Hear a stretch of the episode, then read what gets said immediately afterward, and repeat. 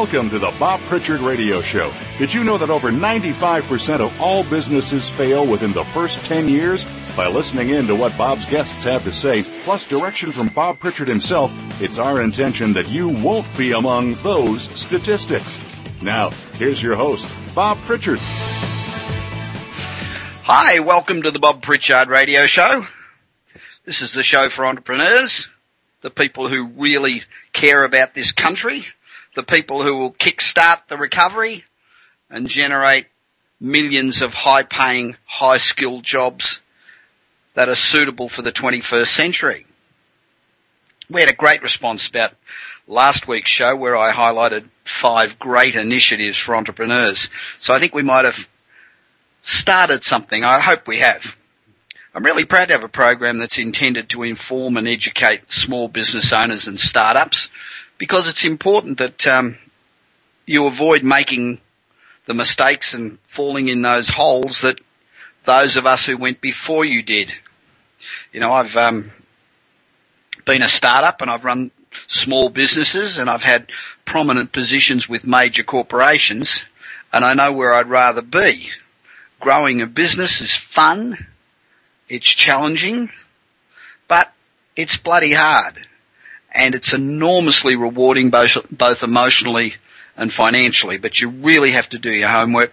You really need to make sure that you do all the stuff that most of us hate doing, like writing good business plans and writing good investment strategies. You know, all the detail stuff that most entrepreneurs don't want to do. In this first segment, I'm going to give you some more advice on how to promote your business online without costing you very much money. In the second segment, I'm interviewing an entrepreneur from New Zealand about the recovery from their devastating earthquakes. They've had nearly 10,000 earthquakes in the city of Christchurch, and it's pretty much flattened the whole city. It's really created a bit of a stir in New Zealand, in the media, so make sure you don't miss it. It's on in about 15 minutes. Okay, now to some ideas for promoting your business online. Last week I mentioned that no matter what your business is, you always have news that you can issue as an online media release. This can be opening the business, it can be getting a new client, it can be getting a new supplier, announcing a competition in the company. Maybe you or even one of your suppliers have won an award, and there's a whole bunch more things that you can go out there and promote. So today we're going to cover a few more of those to enable you to get the word out about what you do for not much money.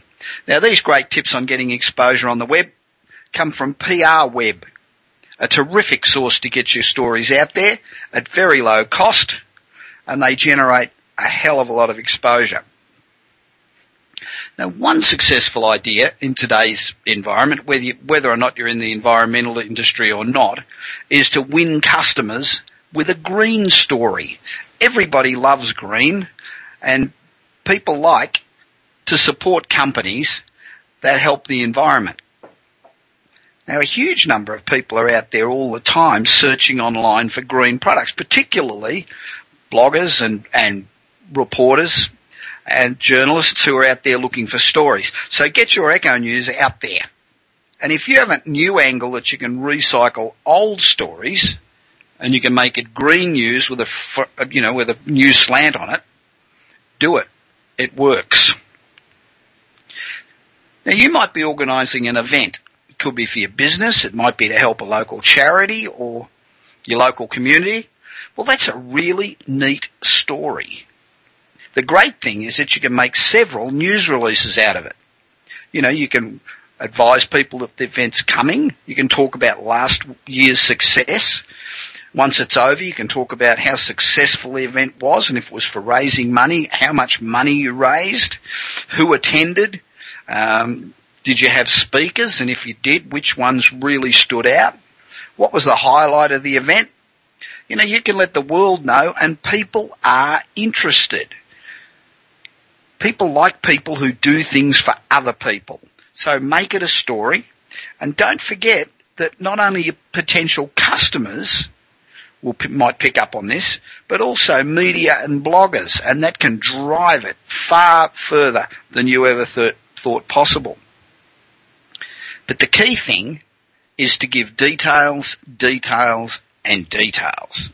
Not only do details make your story interesting, they also help make an impression that sticks in the reader's mind. So the more human and natural you can appear, the more likely you are for people to like you and spread the story.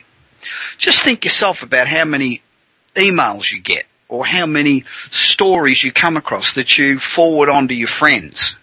You know, mostly they're jokes, but a lot of them are good, solid stories. I know that I get a lot from a whole bunch of business sources that I forward on to all sorts of people. So make it interesting. Now, the world's full of myths. You know, don't go out without a coat, don't walk under an umbrella, don't crack your knuckles, and no matter whatever you do, don't swallow your gum. You know, there are tons of these myths in every industry. And, you know, and you need to sit down, think about them for a bit, and an online news release is a great platform to debunk them. And if you can debunk them and build it in with your brand and your products, then it becomes a story that's interesting. And it's the kind of told you so link that people love to send to their friends. So it's not just a story. It is an ad for you if you tie yourself in properly. Now, if you just put yourself in as a footnote, everybody will carry the story without mentioning you. So you must be tied in. Another excellent way to get publicity is to issue a news release about your latest charitable contribution. You know, a lot of us give funds to charity, and perhaps you'll give funds to charity personally. Well, maybe you should think about giving those funds to charity through the company, and that way it will help you generate awareness and credibility not only for you, but for the cause that you believe in. Now, a lot of these causes have huge databases. So ask the cause if you can piggyback through their database. And it will really help you build a brand and the equity in your brand. That's the most important thing. It gives you credibility and equity. And it will drive business for you as well. You know, it'll win you positive media coverage and connect your business with the many consumers that believe in the cause that you're helping. So make sure you use keywords to promote your charity or organisation. Use the charity, the names of their celebrity followers, well-known donors, and put them in the headline or the opening paragraph. And that's exactly what you need to do to improve your search ratings. Now, at this time of the year, if you're like me, you're probably preparing for the holidays. There are tons of holiday events every year and for every type of company, organisation and industry. It might be a big event or it might just be a few staff members, clients and their families. You know, there are tons of people out there that sit there and look for information on events and shows and gifts and a whole bunch more. You know, there's a lot of competition, but the rewards are well worth it. So make sure you make it extremely interesting. And because it's a busy time of year and a lot of people are out making announcements, get your announcement out there sooner rather than later. Now, if your business or organisation perhaps wins a lawsuit or a court ruling that can bring you great publicity, or if one of your suppliers wins a court ruling, don't forget, you can utilise the exposure and things that happen to your clients. If it's going to benefit you in the end and the people that deal with you. So it's a great opportunity to let the public hear about it. And if you're a lawyer or a law firm, think of an online press release about your litigation victories. It's a great way to get each bit of everything you do out of the courtroom and into the public, the media, and to customers that are looking online for legal representation in your town. But like all media releases, you've got to minimise the jargon cut out all the crap that the public isn't going to understand, put it in really simple English so that everybody gets it. Another way to get good publicity is to hook your story to a technology trend. A CEO making an announcement, well, that's nothing new. But it is when they do it on YouTube or Twitter. Tech is one of the most talked about industries today. And you don't have to have a really high-tech product to get in on the action.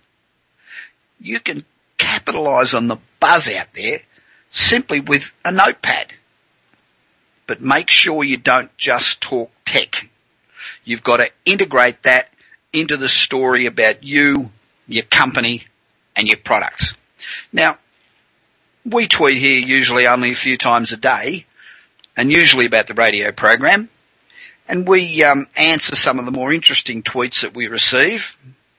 We also, if it's a really great tweet, we'll retweet it to our contacts, and it's amazing how you can reach a huge number of people. We had a contact that had 25,000 contacts that they tweet, and they retweeted something that we had sent out.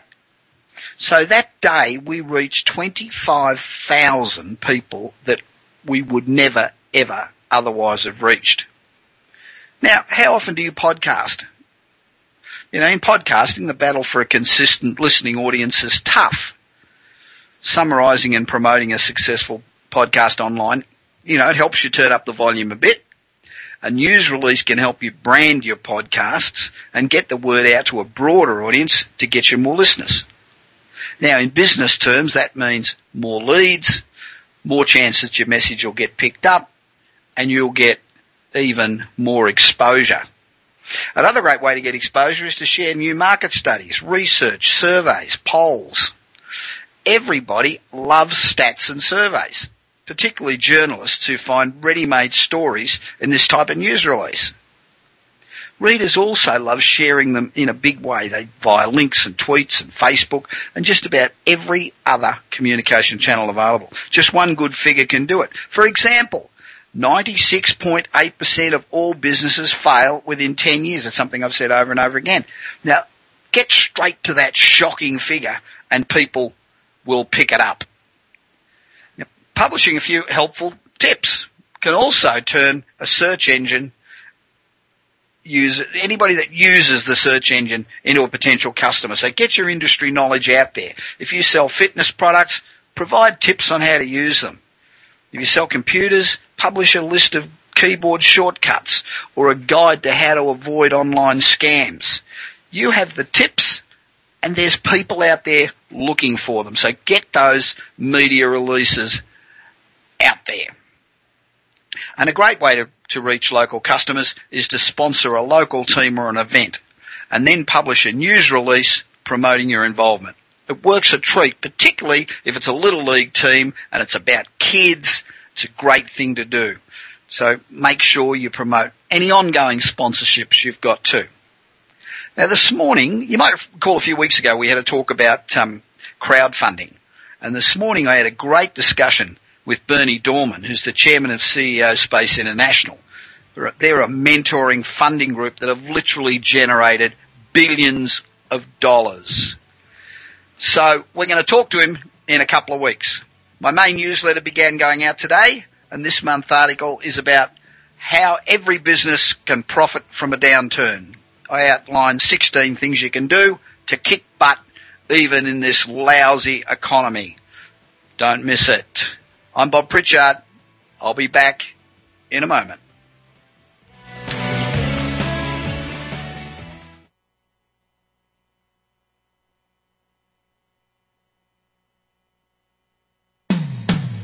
When it comes to business, you'll find the experts here. Voice America Business Network. Do you want your business to achieve results you never thought possible?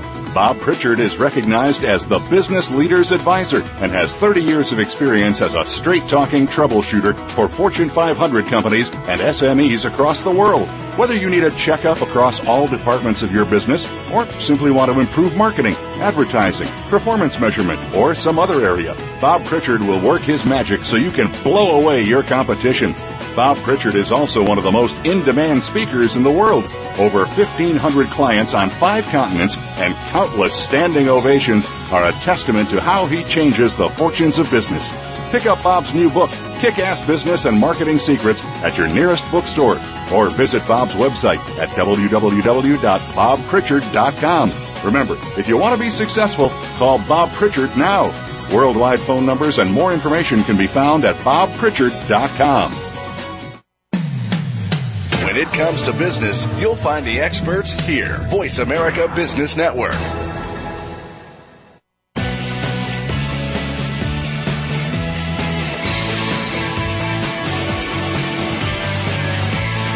You are listening to the Bob Pritchard Radio Show. To connect with Bob, please send an email to bob@bobpritchard.com. That's bob@bobpritchard.com. Now, back to the show. Welcome back to the Bob Pritchard Straight Talking Radio Show. Now, this is where we give you an insight into the lives of some people that are great achievers and what makes them tick. You know, the interesting thing is that most extraordinary people and people that have achieved great things that I've ever come across seem to have begun life in ordinary, average circumstances, just like most of us. So I think that's encouragement that any of us can achieve anything we want to achieve if we dedicate ourselves to it. So what makes these few people interesting, unusual, even great? Well, this is the segment where we find out. In keeping with our policy of getting extraordinary guests, today we have another great success story. My guest today in this segment, Jon Briggs, who I worked with on stage at a speech. We were just talking about it. We think in Rome, and we think possibly about 15 years ago, and we became friends, and I catch up with him from time to time in London. Now, Jon's work spans radio, TV, voiceover, training, and conferences. He started in radio in 1981 as a tea boy. And I've got to tell you, he makes a mean cup of tea. And then he progressed to the breakfast show with BBC Radio when he was 19.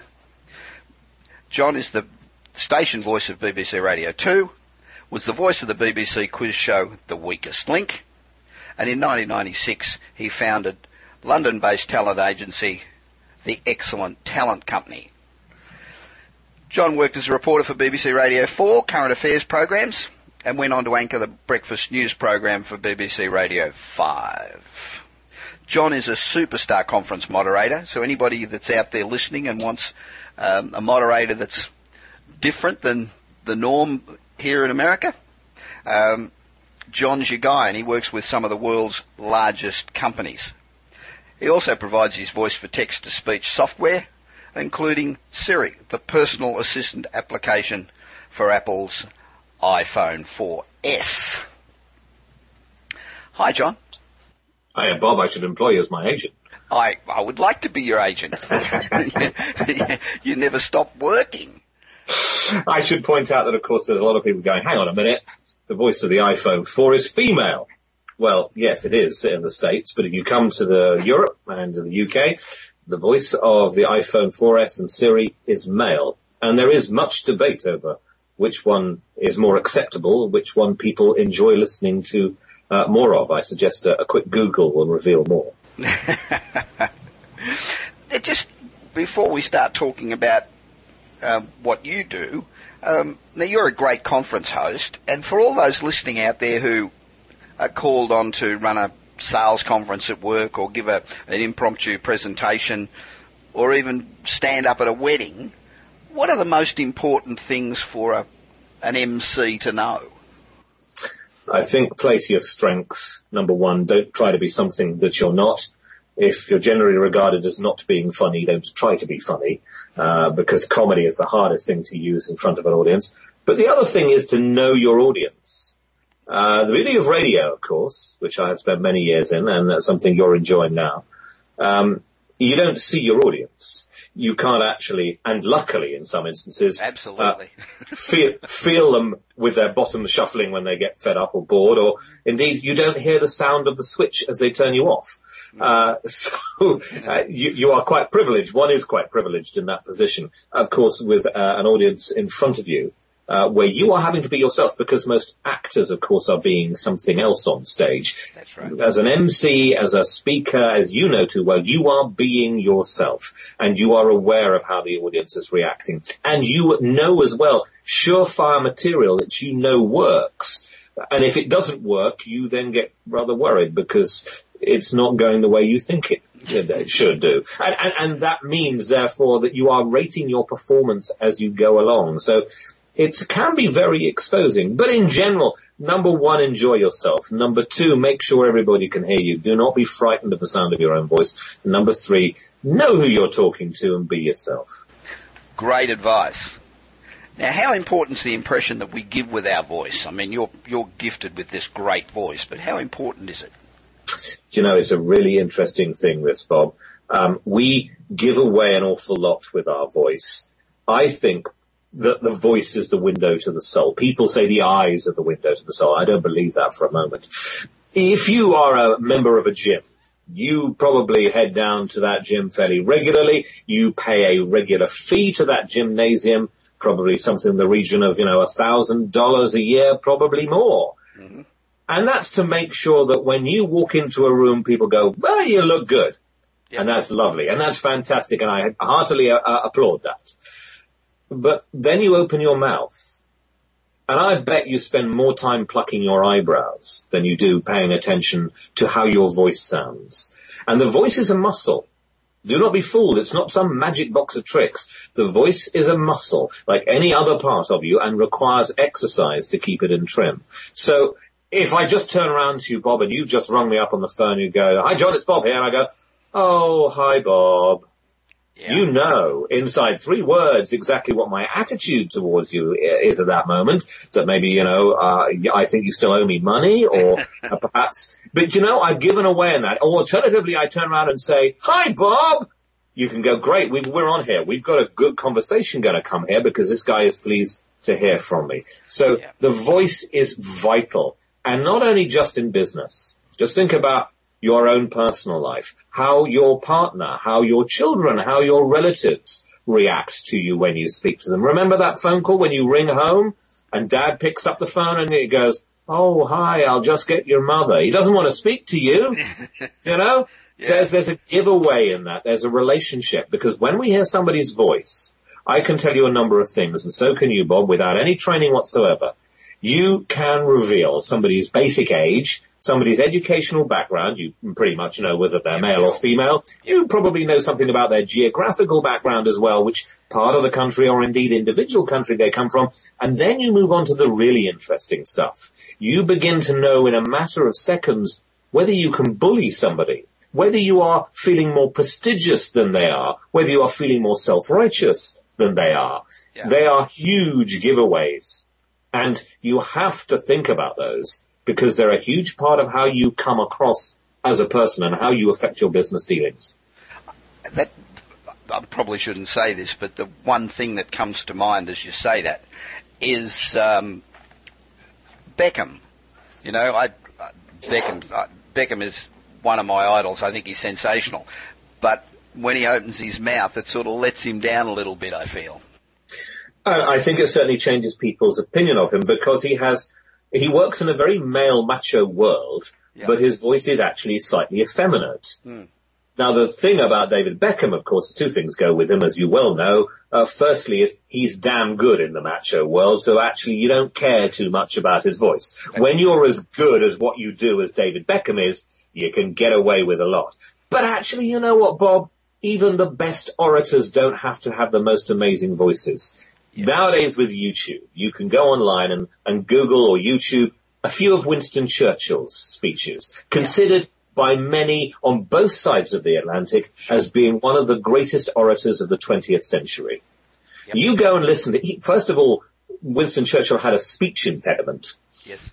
There's a very hard slur on his S's. Yes. And actually, listen carefully, half the time he sounds just a little bit drunk too. This is not a man who had a great oratorial voice. Somebody like Barack Obama actually has a very good oratorial voice. It's one of the things he was extremely good at. John F. Kennedy, of course, yes. one of the greatest oratorial yes. voices. But actually, Winston Churchill's is the one that everyone comes back to, and it wasn't the greatest voice. So although I just said, you know, you really need to have a good impression with your voice, don't forget the way you use the speech. And people talk about, you know, how much is it what you say and how much is it the way you say it. I don't necessarily think it's the words entirely. I think you've got to say them in the right way. So a bad voice, but using the speech in the right intonation and style, exercising the vast range that a voice can provide, can get you a long way. So can you train your voice to work more effectively? You know, people come up to me and say, so have you trained your voice? And my standard reply and some effort and nods towards humour is to say, well, I put a piece of newspaper down on the kitchen floor, but nothing ever happened. And that, I normally get the polite laugh you just given me there, Bob. But you can train your voice. Yes, never, of course. Never do comedy unless it's your strength. I heard that somewhere. Yeah, no, somebody I know said that to me. I think that the whole process of training the voice is an interesting one. And I've never done it specifically. I've never had anybody who sat down and trained my voice. I was lucky. I was the kid who got picked for the recitation competitions and picked for the parts in the school play because I could be heard at the back of the hall. I was no great shakes as an actor, but at least the audience of parents used to be able to understand the dialogue because they could hear me. Sure. I think there are people who train their voices to change their accents. Certainly in the UK now, regional accents are much more acceptable than they used to be. In fact, they're encouraged. A lot of drama schools that we find with the agency, we're getting reels from drama school students who have had their regional accents trained out of them. So they speak what we call RP, received pronunciation, or the Queen's English, as it is known over here. Yeah. So if you ever listen to the Queen give a speech, you'll know exactly how posh that can be. Sure. We're much more accepting of regional accents, so I don't think it's necessary to train that out of people because it doesn't necessarily give away much about your intelligence and indeed maybe your wealth or your social background. But I don't think training the voice is the answer because I think anyone can actually be confident on stage with their voice. That's the big thing. We're taught as children to be seen and not heard.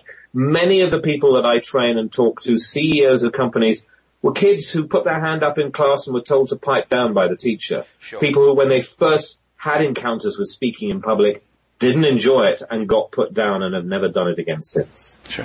Now, when you're giving a presentation or whatever you're doing, surely what you say is more important than the content's more important than the way you deliver it. True or false? False. False, because content is not necessarily something that people remember an awful lot of. You and I know when you leave that stage and you've been on that stage for 40 minutes and Bob, I've seen you, you are a consummate professional. You have the ability to take a sleepy audience and wake them up in a matter of 30 seconds and have them pay attention to you on the edge of their seats for the full time that you're on stage. And when you leave stage, God bless anybody who comes after you because the momentum that they have to pick up is nigh on impossible to do it. And believe you me, I've had to pick up an audience after you have finished with them, after you've left them crying out for more. But that process is about motivating and entertaining people. It's, in other words, I say to people, what you do on stage is contagious. It's a virus. You transmit it to the audience. Now, if, Bob, you stood on stage and gave your message and you said your messages in a sort of monotone voice that really didn't have any level of excitement to it, and it would be a really good experiment trying to get you to do that, because I bet you couldn't. Yep. It would be like giving you a really nice, soft, chewy sweet and asking you not to chew it. I just don't think you could. I think that, you would definitely go, that audience, I gave them the messages and I didn't have the same impact. Why? Because you didn't do it with the level of verve and excitement and energy that you give it. Look, Bob, you stand on a stage, okay? And you stand on a stage and you laugh for no apparent reason for 30, 40 seconds. People in your audience will start to laugh too. They don't know why they're laughing. But it's contagious. What you do is contagious, and the level of energy you give to it, which can largely be explained and expressed with your voice. It can't necessarily be explained hugely with your body unless you bounce around the stage like a jack-in-the-box. And when you're getting to our age, Bob, that's easy to do because you get out. But no, your message will come across, but it won't come across nearly as effectively as if you impart some energy and some light and shade to it. So what skills do professional voice artists like yourself use that can be of use to just men and women in business generally? I think the biggest skill that voice artists understand is, because you don't hear yourself like I hear you. Nobody does. Mm. Remember that first time in the dim and distant days beyond recall when we didn't record everything on our mobile phones? When you listened to yourself on an answer phone, you went, I don't sound like that, do I? That's how you sound to other people. And the reason you don't hear yourself as the way other people sound, as other people hear you, I should say, is because your ears are inside a rather large, hollow sphere. One's skull reverberates. Particularly men, of course, can feel it very easily. If you just hold your jaw as you speak, you will feel your jawbone vibrate. It is those vibrations that you're picking up with your ear, as well as the external sound. Listen, a little trick for you. If you want to hear what you sound like, take your hands, cup them behind both ears, and pull them slightly forward, as if you're trying to make your ears look bigger than they are. So pull your ears out from the side of your head and cup them with your hands, and then speak. And you will hear yourself the way that other people hear you. And it's really quite different. The skill a voice artist has is the understanding of what they need to hear inside their head to get the outside impression that other people want to hear. So the big trick for people, so just to interrupt, sorry, Bob, the big trick, if you want to try and do things, is to stretch the muscles in your voice, read to your kids, expand the vocal cords. Because, as I say, they're like a muscle, and if you don't use them, then they atrophy. The voiceover artists are like the vocal athletes of the world. They're in training every day. They're out there doing jobs in studios, morning, noon, and night. And much like any other athlete, if you try to go onto the track now, having never done any warm-up or indeed any practice, and you want to run the 400 meters in the same sort of time that an athlete will, you're going to pull something. So you need to learn to flex your voice. And the best way of doing that is if you've got kids, or you can find kids, or you can kidnap kids, take them on one side and read to them and do all the voices in their books, because that begins to expand your vocal range. And with an expansive vocal range, what you can do is inspire and spark energy into your voice, which, as we said, will then transmit itself to your audience. Jon, it's great to speak to you. Next time I'm back in London, we must do another pizza. What a great career you've had. And, mate, you're only just starting. Oh, I wish, Bob. I'm older than you think. Now, if you'd like to find out more about Jon and his talent bureau, go to his website, www.excellenttalent.com, and I'll be back for the last segment of the show after this short break.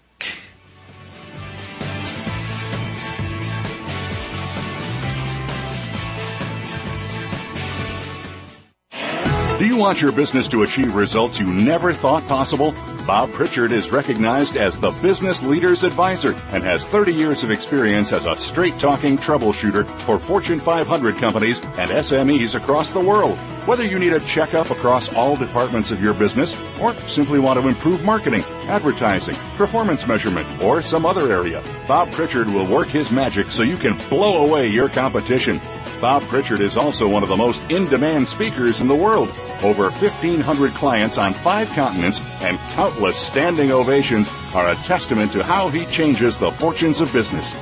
Pick up Bob's new book, Kick-Ass Business and Marketing Secrets, at your nearest bookstore, or visit Bob's website at www.bobpritchard.com. Remember, if you want to be successful, call Bob Pritchard now. Worldwide phone numbers and more information can be found at bobpritchard.com. Booster your business. Come join Jenny B and discover the keys to your success. Each week, our program will help you earn more cash and rewards with less effort. You may even be inspired to join the lucrative world of party planning and direct sales. Discover how you can boost bookings, sales, and recruits. Come learn what you need to do to build your team with recognition and rewards. Listen for Booster Your Business with Jenny B every Monday at 2 p.m. Pacific Time, 5 p.m. Eastern on the Voice America Business Channel.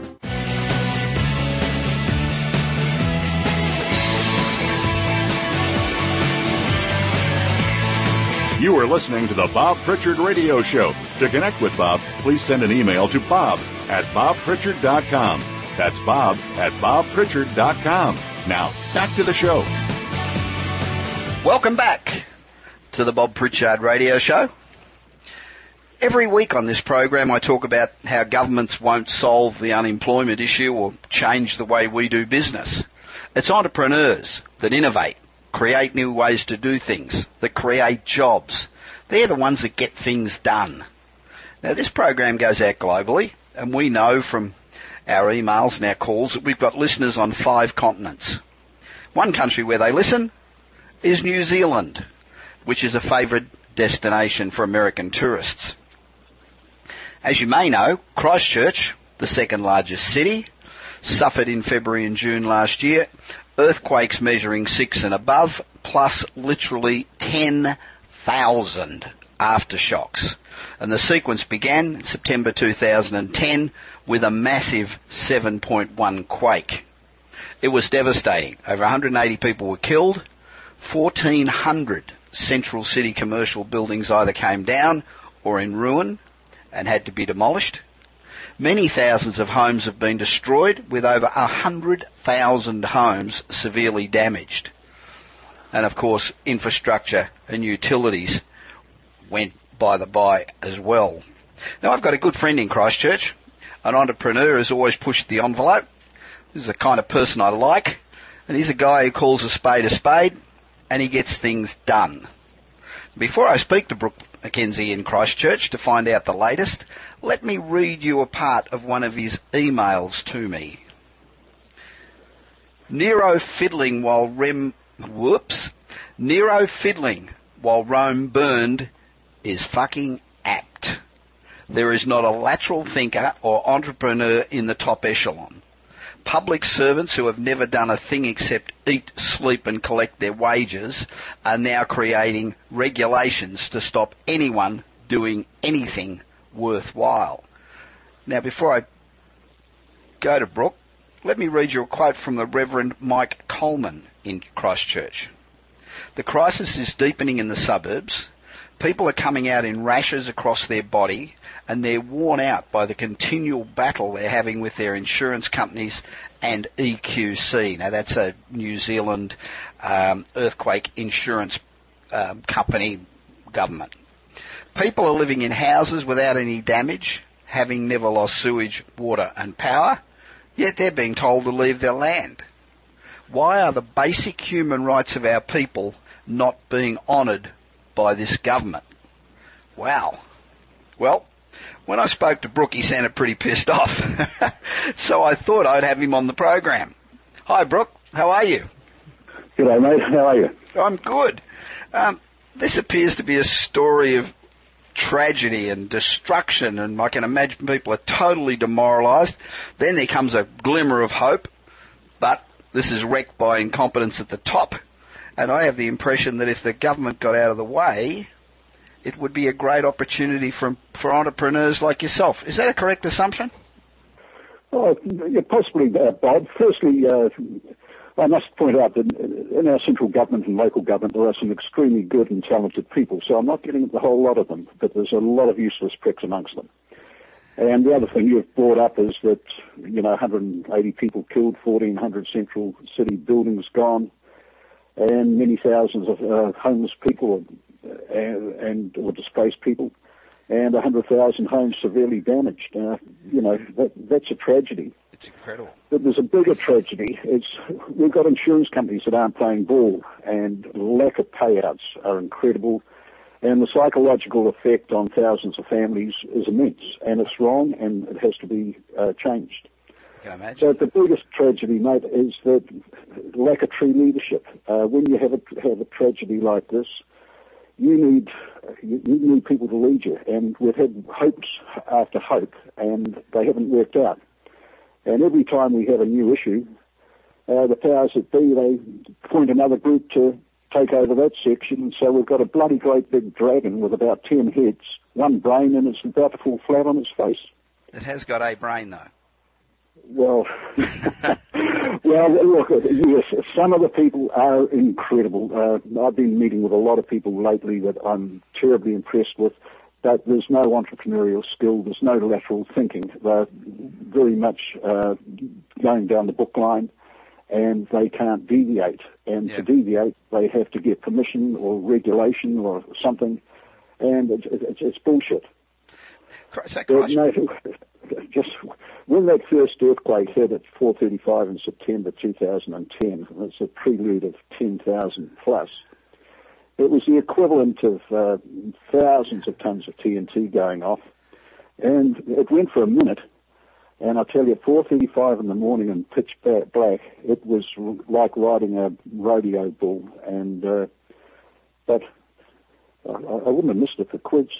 Oh, really? Well, I was caught up in the one in 92 in LA that brought down the major freeways and killed a whole bunch of people, and I would have missed that for anything. Now, Christchurch has got to be on a pretty bad fault line, and most of the place is destroyed. The morale of the people that are left there is shot. So even if Christchurch can be rebuilt with more quake-resistant properties, why the hell would anybody want to build there again? Yeah, it's a good question. We are sitting on fault lines, and I'm finding them all over the show. And morale is pretty low after 10,000 of these things. But a lot of them we don't feel, but, you know, a lot we do. The CBD is an interesting one. It sits on a filled swamp, and there's over two faults. And we lost our convention centre, town halls, sports stadiums.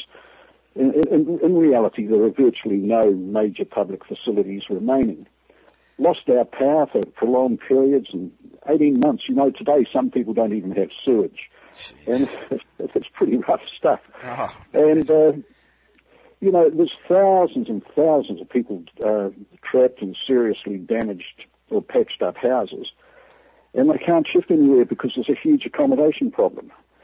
And if they find somewhere to live, then we suddenly find the greed factor coming up, and all these, I suppose, asshole landlords, they're gouging. So it's not on. And then on top of that, we've got all these people that, you know, the powers that be, that and people with vested interests, of course, they're hell-bent on developing a central city area and putting stadiums, conference centre and office buildings on this crap land. And to top it off, mate, they can't get insurance for them. So that... You know, it's Looney Tunes thinking. So what do you're pretty critical of all the various parties involved in the fixer-upper. What are they doing or not doing that, in your view, is impeding getting this city up and running again? Well, it sounds terrible, Bob. You're making it sound out that I'm a knocker, and actually I'm doing the opposite. I know you are. Yep. Trying to do a few things. But I am critical. The city council... is totally dysfunctional. There's some young guys in there that are trying to make a mark.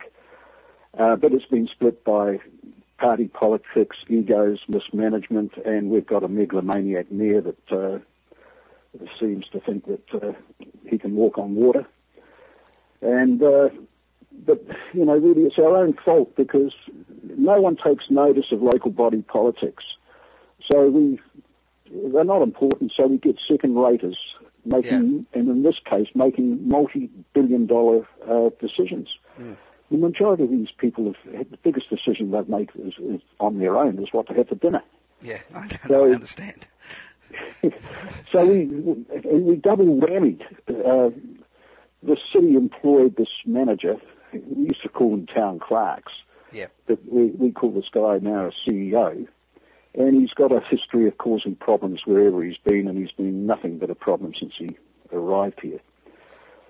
So, you know, we're seeing a lot of incompetence, structures of cronyism, nepotism, and the mayor and the CEO became joined at the hip, and we've had several protests, people trying to get rid of them.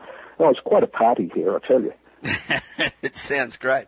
Now, surely the government, though, needs to be 100% certain that whatever's built would need to withstand an even larger quake, because you never know what's going to happen. I know all the retrofitting that's happened in Los Angeles, and Los Angeles has always been prepared for the big one that's going to come. But even after 92, the amount of money spent on trying to withstand a 9 or a 10, which is probably never going to happen, has been phenomenal. So how are they safeguarding against it all happening again? Well, they're not. This thing, the scientists tell us we're in for shakes for the next 30 years. And, you know, as you know, in Los Angeles, you guys became used to them, and we're pretty well used to them too. And but the city was expanded on swampland in the first place, and the local indigenous people used to gather food there that they never built there. Hmm. And now we've got land development being accelerated with new subdivisions, and they've been rushed through for thousands of blocks of land, and they're still put on this land that's crack land. It's got this stuff called liquefaction, Bob, and it's incredible stuff. For the first 6 months, no one really knew how to say it. They used to call it liquefaction and lecture watching and all the rest of it. Yeah. Which is it's a real beauty. It's where, when the ground shakes in the substrata, the water separates from these particles, and it suddenly rushes to the top. And it's like mini volcanoes and floods and all this horrible, horrible stuff comes roaring out of the ground. And, yeah, and you end up with it 3 feet thick. You ended up with it through your houses, and it comes up through the floor. And we've got some poor devils that have gone through this, cleaning it up 4 to 5 times. And it's areas, the land is also dropped in areas of 1 to 1.5 metres. So wow. Because of the stuff coming out of the ground, it's quite incredible.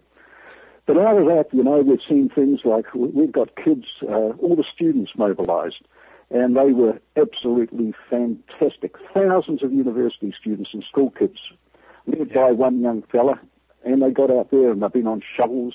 We got the farmers, they were all out there, and they were into it. It stresses them all out a bit after doing it 4 or 5 times, but hey, they'll do it again. Yeah, so is this liquefaction going to keep going? I mean, is there an untold quantity of this mud stuff coming up, or does it eventually peter itself out?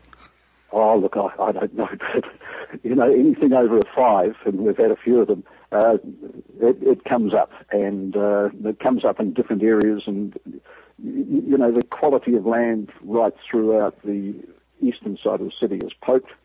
Mm. Western side of the city is good, solid land, but no one's developing up there because we've got an airport with noise contours. Yeah. She's a crazy, crazy place to live, mate. Okay, so how are the population and the children coping with all this? Well, yeah, we've lost 28,000 full-time jobs, and I would say with part-timers that aren't taken into account, there'd be at least double that. Mm.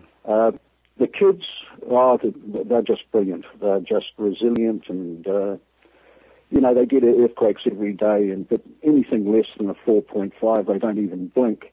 Mm. But I tell you what, the kids in Christchurch are the world experts on what to do in an earthquake. They've got it down pat. Yeah, I'm sure.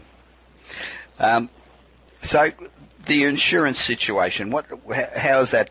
You mentioned before there's an insurance problem. It happens, of course, all the time. The insurance companies don't pay any money. Yeah, the insurance problem is huge, and they're holding back, and they really want a size 9 boot right up the arse. So, you know, it's creating appearance. It aren't faring so well, a lot of them. A huge number have lost their jobs, and many have had to move from home to home and to rentals. Their accommodation insurance have run out, so these poor buggers, they're paying accommodation. They still have to pay rates on their property. Some of them are getting a rate rebate by so they're paying 40% of the rates. They're still paying their insurance. Well, I'm arguing with an insurance company, mate. They're arguing with them. The bloody insurance companies are still taking their money and giving them nothing back. So they've lost their homes. They're still paying their mortgage. that the houses are probably underwater, under mud, excuse the pun, and they're still paying their insurance premiums, and the insurance premiums aren't paying out. That is a deadly cocktail. That is, you know, they're being whammied from all over the show. So there's a lot of mental health issues in the city. There's no doubt about that. And the oldies, a lot of these people, when they do get insurance payouts, aren't getting enough money to even buy a land replacement, let alone a land and house. Yeah. So, you know, there's some huge opportunities here for some low-cost building people and people who know how to get land on market pretty cheaply. Brooke, what would you like to see done if there was what needs to be done? Look, we're lacking the leadership. I've told you that. And what we need is really a really tough, no-nonsense sort of person to cut through all the bullshit and rules and regulations, red tape, and to lead from the front. Now, that guy, you may make all the balls-ups in the world, but we'll respect him for making decisions and doing things. Yeah. And we also need a fair deal for our displaced people. You know, you broached earlier on the EQC. That's a marvellous scheme developed by the government, and you've got to give them full credit for it. The first 100,000 of an insurance claim for earthquake or disaster is paid by the government, and then the insurance companies take over. Right. Now, this has been in existence for 60-odd years. It's a bloody good deal for the insurance companies. But they had a staff of 22, and then when this hit, they started employing every man and his dog as an insurance assessor to come out to your property. Now, the main criteria was that you could write. So, it's unbelievable. So we get, and the crony is nepotism. You know, 19-year-old kids were getting employed by their fathers who were a bit further up the meal chain. Yeah. They were getting $90 a day, their accommodation. They brought in from all over the place. $90 a day? Sorry, $90 an hour. $90 an hour. Yeah, $90 an hour. How do you get a job like that? Well, I don't know. It's incredible. And then they come out and they assess your house. Now, I know one house that's been assessed 10 times. It's gone from being a write-off to $190,000 worth of damage to $35,000 damage. It's a joke. And then they start fighting about whose responsibility is, I suppose. Yes, they are. And they're fighting hammer and tong at the moment, and people are just absolutely getting nowhere. Okay. Now, I've got a magic wand, and I put you in charge tomorrow. You're now the boss. You can do whatever the hell you like. What are the first three things that you do? The first thing, mate, is no bloody way would you put me in charge. You'd have a stiff drink. I'd say no. But I've covered the decisive leadership. We really need entrepreneurs. We need lateral thinkers. Yep. We need the stupid decisions to rebuild large, uninsurable, publicly owned buildings on bad land. That's got to stop. Commercial property owners, this is a major hassle. Our central city is closed. It was meant to be open in April after how many, a year or so. And it's now going to be another year before it's open because we've got owners of buildings and their insurance companies arguing like you wouldn't believe. Yeah. And so the damn buildings stay up. Nothing they should be flattened by now. Yeah. So the commercial property owners and their insurers have got to be told, okay, boys, you've got 10 days to do it. Reach agreement. After that, every single day you're both getting fined $100,000 or whatever. You know. Yeah, I often refer to, and it's probably not quite fair, but I remember the first when the world seemed to be in a disastrous mess, and then Kennedy and Khrushchev got together for the first time, and they discussed every major problem on the planet, and took them 2 hours. Yeah. And we get insurance companies that 18 months later still can't make decisions. I mean, that's disgraceful. Oh, it's disgraceful, but it's not only the commercial side, it's the private side. And if the EQC and an insurance company are arguing over, say, your house, and you're getting nowhere, they should be told, okay, boys, you've got 10 days, and after that they've got a penalty, and if they're paying that penalty, both of them equally, then you get the benefit. So you can sit back and your house might not be getting fixed while these pricks argue, but at least you're getting something out of it. And that would hurry them up quite a lot. But okay. Bob, final word. This is a devastated city. But, and maybe I've been a little critical, but it's still the best little city and the best little country in the world. And we need help. And the global community have been fantastic. But when I say we need help, we don't need handouts. There's a lot of people listening to your program. Come to New Zealand, people, and see what an earthquake can do to a modern city. You'll be made very, very welcome, and you'll see daily struggle, and courage, and understand the effect of what these things can do to people. Yeah. We don't have much accommodation left, so I don't know where they're all going to stay, mate. Most probably sort of sleeping on people's couches in their lounge room. Yeah. But it's something that they would never ever forget. It would give realisation. It would help our local economy. And then after I've had a look around here, and it really is an eye-opener, and I promise anyone who comes, they will remember it vividly. And they might even get an earthquake, and that's a bonus. So, yeah, right. Then they can go for, continue their journey, mate. It's great to speak to you. It probably reminds a lot of people here of Katrina that swept through New Orleans a few years ago. Sure. And I hope that you get some action happening. It certainly sounds like you need it. Now, if you'd like to get in touch with Brooke, you can email him at b.mckenzie, M-C-K-E-N-Z-I-E, at extra, extra.co.nz.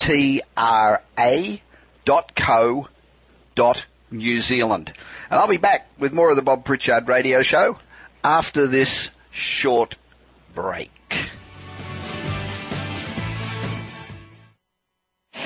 Do you want your business to achieve results you never thought possible? Bob Pritchard is recognized as the business leader's advisor and has 30 years of experience as a straight-talking troubleshooter for Fortune 500 companies and SMEs across the world. Whether you need a checkup across all departments of your business or simply want to improve marketing, advertising, performance measurement, or some other area, Bob Pritchard will work his magic so you can blow away your competition. Bob Pritchard is also one of the most in-demand speakers in the world. Over 1,500 clients on 5 continents and countless standing ovations are a testament to how he changes the fortunes of business. Pick up Bob's new book, Kick-Ass Business and Marketing Secrets, at your nearest bookstore or visit Bob's website at www.bobpritchard.com. Remember, if you want to be successful, call Bob Pritchard now. Worldwide phone numbers and more information can be found at bobpritchard.com.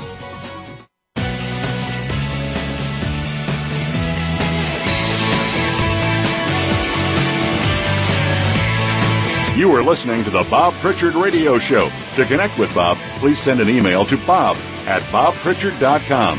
That's bob@bobpritchard.com. Now, back to the show. Hi, we've got time for just one quick email tonight, but keep sending them into us. If I don't answer you on air, I'll respond to you and try to point out the information that you need by email. Of course, if we read your email on air, we will send you a copy of my newest book, Kick-Ass Business and Marketing Secrets, How to Blitz Your Competition. Tonight's email comes from Erin Charles, Branson, Missouri, who writes, Dear Bob, I love your show. It has been a great help to my business. I'm using your guidelines to write a business plan, and I wondered if you had a template that I could use. I will need to get investment, hopefully raise enough from friends and family. So do I still need an investment document as well as the business plan? Erin, the business plan should be a highly detailed document that sets out exactly how you're going to move forward, including sections like SWOT analysis and so on. That's a detailed guide for you to follow. The investment document doesn't go into so much operational detail, but tells the investor what you're doing, why there is a need for it, how big the need is, how you're going to penetrate the market, what investment's required, and what they get back, and a couple of other things. I hope that helps. A copy of Kick-Ass Business and Marketing Secrets, it's on its way to you. I've got just rushing now because I'm running out of time, but talking about new crowdfunding legislation in the Jobs Act, it's a tipping point. It begins in July with the general solicitation part of the Act, and we believe that it will bring in maybe up to $1 trillion of investment into entrepreneurs. $1 trillion. So this is one interview you don't want to miss. Next week, Bernie Dorman. My main newsletter is going out at the moment. And if you would like to get the newsletter and my pearls of wisdom free each month, go to www.bobpritchard.com. Don't forget to email me at bob@bobpritchard.com. Tweet me at @thebobpritchard. Join me on LinkedIn. Contact me any way that takes your fancy, but please don't ignore me. I'm Bob Pritchard. I'll be back next week.